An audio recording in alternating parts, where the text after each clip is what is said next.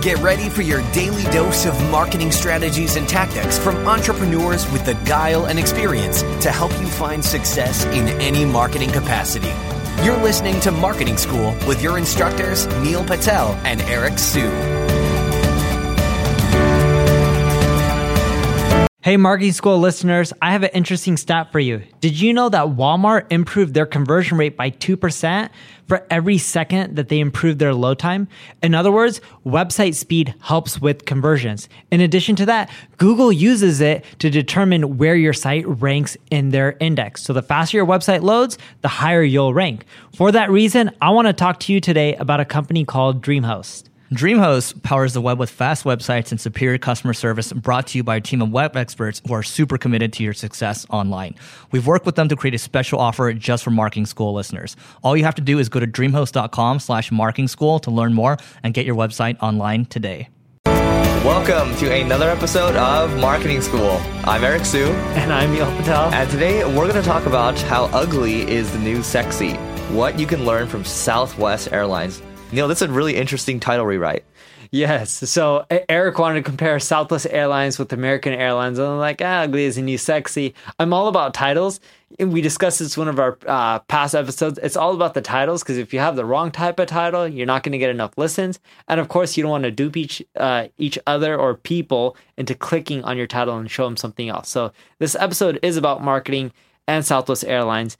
Funny enough, I've flown on a lot of Southwest Airlines flights. I try to avoid them like the plague now because they're always delayed. And I remember at one point I was going to Vegas to San Diego, and Southwest was the only airline at that time that would fly that route. And it was delayed. They all had us get off the plane. And at that moment, I was sitting with the captain, a lot of the flight attendants, and we are just chilling. And I was talking to them. And I was like, you know what? You guys should come up with a new slogan. They're like, what? And I was like, want to get delayed? Southwest Airlines. That's actually true. I, I, the last time I flew, God, this is like not a, not not good press for Southwest. But the last Southwest airline like flight, I, it was delayed and it was like a really bad experience. And I'm just like, I don't think I can do it anymore. But it used to be good when I used to fly to Vegas, um, actually to to visit you sometimes too. I flew Southwest.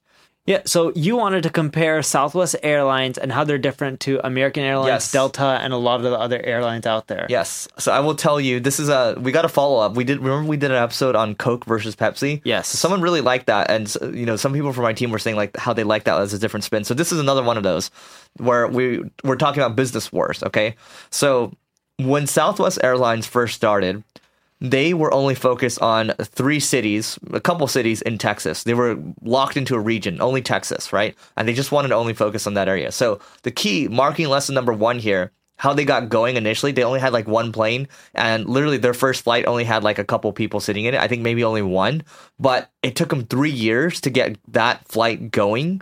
Lots of regulation.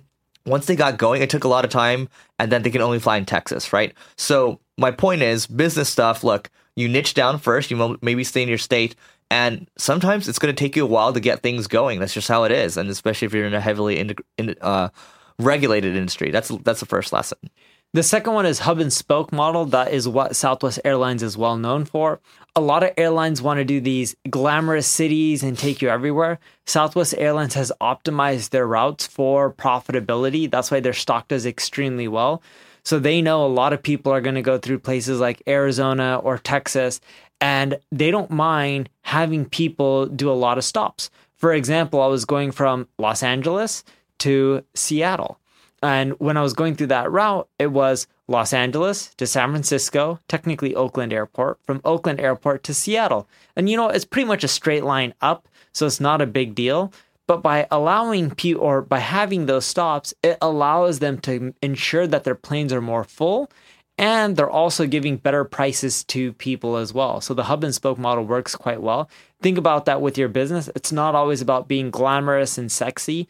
A lot of times, what's practical and logical is better, even though a lot of people may not like it at the service level. If you can provide them better service or better price, they may accept it and it'll work well for you as well. Actually, Neil, that's a really good point because uh, Southwest does optimize for for efficiency. To your point, I remember um, reading about something how they got to the point where you know they would be able to land, and literally in ten minutes they can get back, uh, you know, get back off the runway again. So it's super optimized. But also, if you're like in a service or product type of, which, which is any business, you can only do one or the other, right? For the most part. Efficiency. You can if you can be really efficient. You can fly much. It's at that point you're playing like, like a like a quantity game, right? Or you can have you can be the premium offering, right? You can have like exceptional service, everything, right? But there's trade offs there, right? Southwest has gone the other way, and then you have like Emirates, for example, that's like totally on the other side where you're paying like what thirty to fifty grand for like in the like a first class seat. Or you can use Amex points and get it for like two, three grand if you use the gold card. Three X points. Yeah, I got to ask you about that. Get the business ticket using points and then upgrade to first class at the airport using points as well. It's really Yeah. cheap. So you got to be efficient, right? But that also doesn't mean you you got to be like the lowest price provider because here's the thing: most people think Southwest is the lowest price provider. They're the, not. The company that was competing with them at the time, uh, God, I forgot what was the, the company. Uh, do you remember that that airline Brand Braniff? No. It's too young. Braniff? Yeah. Okay. So Braniff, they were trying to compete. They were trying to like chop uh, Southwest prices even lower. So what Southwest did instead was they said, "Hey, look, we're just going to continue to be the cool airline. We're going to have you know funny flight attendants. We're going to have like the you know this this uh you know just cool atmosphere, right? But we're also going to give you free booze too. Okay, so that was kind of their unique spin. So Neil and I talked about having a content tilt. Stand for something different. They'll just try to compete on price all the time. Yeah, and, and optimize, as Eric mentioned, for efficiency, but also optimize for things like refunds or uh, like in the airline industry, it's people not showing up. If you sell tickets, you want everyone to show up on your plane, check in early, and optimize for efficiency because if you're delayed, there could be fines with the uh, airline or it could cause other flights to be delayed and all these kind of things could affect how many routes you do and if you don't do as many flights in a day you may not make as much money so think of your business as a funnel and look where there could be leaky buckets. It could be refunds or drop-offs or whatever it may be and try to solve them so for example one thing southwest does is those who check in early get better priority boarding.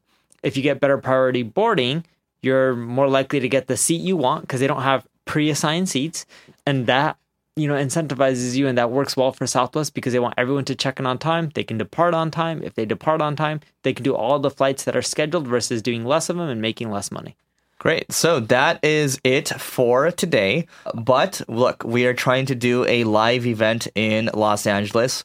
But we need your help getting there. We need you to rate, review, subscribe this podcast. Uh, we are trying to get to a million dollars a month. Right now, we're on track for about 850,000. Trust me, it helps a lot. To track our progress, go to marketingschool.io slash stats. That's with an S. And you're going to get free food. We're going to record it as well. You're going to get to hang out with Neil and I. And again, we surveyed people. They're willing to pay thousands of dollars for an event like this.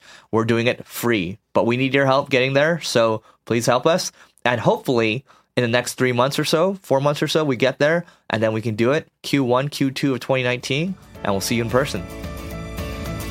This session of Marketing School has come to a close. Be sure to subscribe for more daily marketing strategies and tactics to help you find the success you've always dreamed of. And don't forget to rate and review so we can continue to bring you the best daily content possible. We'll see you in class tomorrow, right here on Marketing School.